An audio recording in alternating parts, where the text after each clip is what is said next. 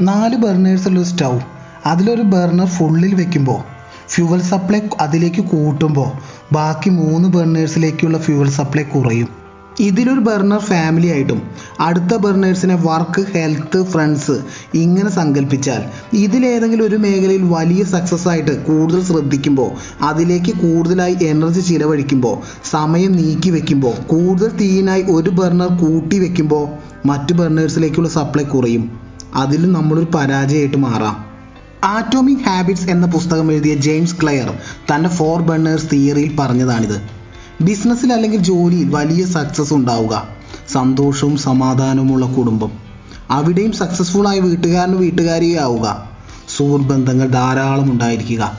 നല്ല സുഹൃത്തുക്കൾക്ക് best friend ആവുക. അവരുടെ കൂടെയുള്ള ബെസ്റ്റ് മൊമെന്റ്സ് നല്ല ആരോഗ്യവാനായി നിലനിൽക്കുക. ഇത് നാലും ഒരുപോലെ നമുക്ക് വേണം. അതാണ് നമ്മുടെ ആഗ്രഹം. എന്നാൽ അതൊരിക്കലും നടക്കാത്ത കാര്യമാണ്. എന്നതാണ് സത്യം. പേര് കേട്ട ബിസിനസ്സുകാരൻ ഒരുപാട് യാത്രകൾക്കും തിരക്കുകൾക്കൊക്കെ ശേഷം വീട്ടിലെത്തിയാൽ അയാൾ ക്ഷീണിച്ചുറങ്ങുമോ? അതോ ആ സമയം കുട്ടികൾക്കൊപ്പം കളിക്കുമോ? സൗഹൃദത്തിന് അത്രയും വില കൊടുക്കുന്ന ആൾ. അതിൽ സക്സസ് ആണ് അയാൾ.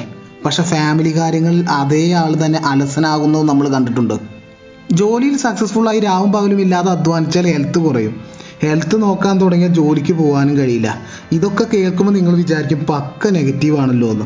എന്നാൽ ഇതിലുണ്ട് പോസിറ്റീവ് സക്സസ് ആവാനുള്ള ഒരു മാർഗം ഇതിൽ ഒളിഞ്ഞു കിടക്കുന്നുണ്ട്. ഒരു മേഖലയിൽ നമുക്ക് വലിയ രീതിയിൽ സക്സസ് ആവണമെങ്കിൽ അതിൽ ബെസ്റ്റ് പെർഫോമൻസ് കിട്ടണമെങ്കിൽ മറ്റുള്ള രണ്ട് മേഖലകളിലെങ്കിലും അറ്റ്ലീസ്റ്റ് നേരത്തെ പറഞ്ഞ തിയറി പ്രകാരം മിനിമം രണ്ട് ബേർണേഴ്സ് എങ്കിലും ഓഫ് ചെയ്ത് വെച്ചാൽ മതി. വലിയ രീതിയിൽ സക്സസ്ഫുൾ ആയ എഴുത്തുകാരെ നിങ്ങൾ കണ്ടിട്ടില്ലേ? ഒരാശയം കിട്ടിയാൽ വീട്ടിൽ നിന്ന് മാറി ഏകാന്തമായ വല്ല റിസോർട്ടിലോ മറ്റോ പോയി. ആ വർക്ക് പിന്നീട് പൂർത്തിയാക്കിയ ശേഷം മാത്രമേ അവരെ പുറം ലോകം കാണൂ. അവർ പൊതുവെ പറയാറ് ശാന്തമായ അന്തരീക്ഷത്തിന് വേണ്ടിയാണ് ഇത് എന്നൊക്കെയാണ്. എന്നാൽ അവർ അവിടെ അറിഞ്ഞോ അറിയാതെയോ ഫാമിലി തുടങ്ങിയ മറ്റ് ബേണേഴ്സ് ഓഫ് ചെയ്ത് വെക്കുന്നുമുണ്ട്. സിനിമയിൽ ഒരു വേഷം കിട്ടിയാൽ മറ്റെല്ലാം ഓഫ് ചെയ്ത് വർക്ക് എന്ന ബർണർ മാത്രം മുഴുവനായി കൂട്ടിവെക്കുന്ന ആക്ടേഴ്സിനെ നമ്മൾ കാണുന്നുണ്ട്. അതുകൊണ്ടൊക്കെ ആയിരിക്കാം. നാട്ടിൽ എത്രയോ നടന്മാരും നടിമാരൊക്കെ ഉണ്ട്. എന്നാൽ പോലും അവർ വേറിട്ട് അങ്ങനെ തിളങ്ങി നിൽക്കുന്നത്. ഫോർ ബണ്ണേഴ്സ് തിയറിയുടെ ഉദാഹരണമായിട്ട് ഇവ പറയാൻ കഴിയുമോ എന്നത് സംശയമാണ്. കാരണം എഴുത്ത് അഭിനയം എന്നത് ഓരോരുത്തർക്കും ഓരോ സ്റ്റൈലിലാണ് ആ പ്രോസസ്സ്. എന്നാൽ പോലും ഭൂരിഭാഗം സമയത്ത് അറിഞ്ഞോ അറിയാതെയോ ഈ നിയമം വർക്ക് ചെയ്യുന്നത് ഇവിടെ കാണാം. എന്തൊക്കെ പറഞ്ഞാലും വർക്ക് ലൈഫ് ബാലൻസിന് വല്ല സാധ്യതയുണ്ടോ? ഒരു സീസണിൽ വർക്കിന് വേണ്ടി മാത്രം ടൈമും എനർജിയും എല്ലാം നൽകുക. വർക്ക് കഴിയുമ്പോൾ വെക്കേഷൻ എടുത്ത് ഫാമിലിക്കും വേണ്ടിയും നൽകുക. മറ്റൊരു സീസണിൽ ഫ്രണ്ട്സിന് വേണ്ടിയും ടൈം സ്പെൻഡ് ചെയ്യുക. ഹെൽത്ത് ഇതിന്റെ ഒക്കെ കൂടെ കൊണ്ടുപോകുന്നതല്ലേ ഉള്ളൂ. എക്സസൈസ് ഹെൽത്തി ഈറ്റിംഗ് അങ്ങനെ ചില കാര്യങ്ങൾ. അത് ഇതിന്റെ കൂടെയും കൊണ്ടുപോകാം ഇങ്ങനെ എല്ലാ ബർണേഴ്സും വ്യത്യസ്തമായ സീസണിൽ ഫുള്ളിൽ വെക്കുമ്പോൾ എല്ലാ മേഖലകളിലേക്കും മാക്സിമം ഫ്യുവൽ മാക്സിമം പെർഫോമൻസ് കൊടുക്കാൻ കഴിയും. എനിക്ക് സക്സസ്ഫുൾ ഒന്നും ആവണ്ട. ആവറേജായ മതി എന്ന് ചിന്തിക്കുന്നുണ്ടെങ്കിൽ ഈ നാല് മേഖലയും നമുക്ക് ബാലൻസ് ഒക്കെ ചെയ്ത് കൊണ്ടുപോകാൻ കഴിയും.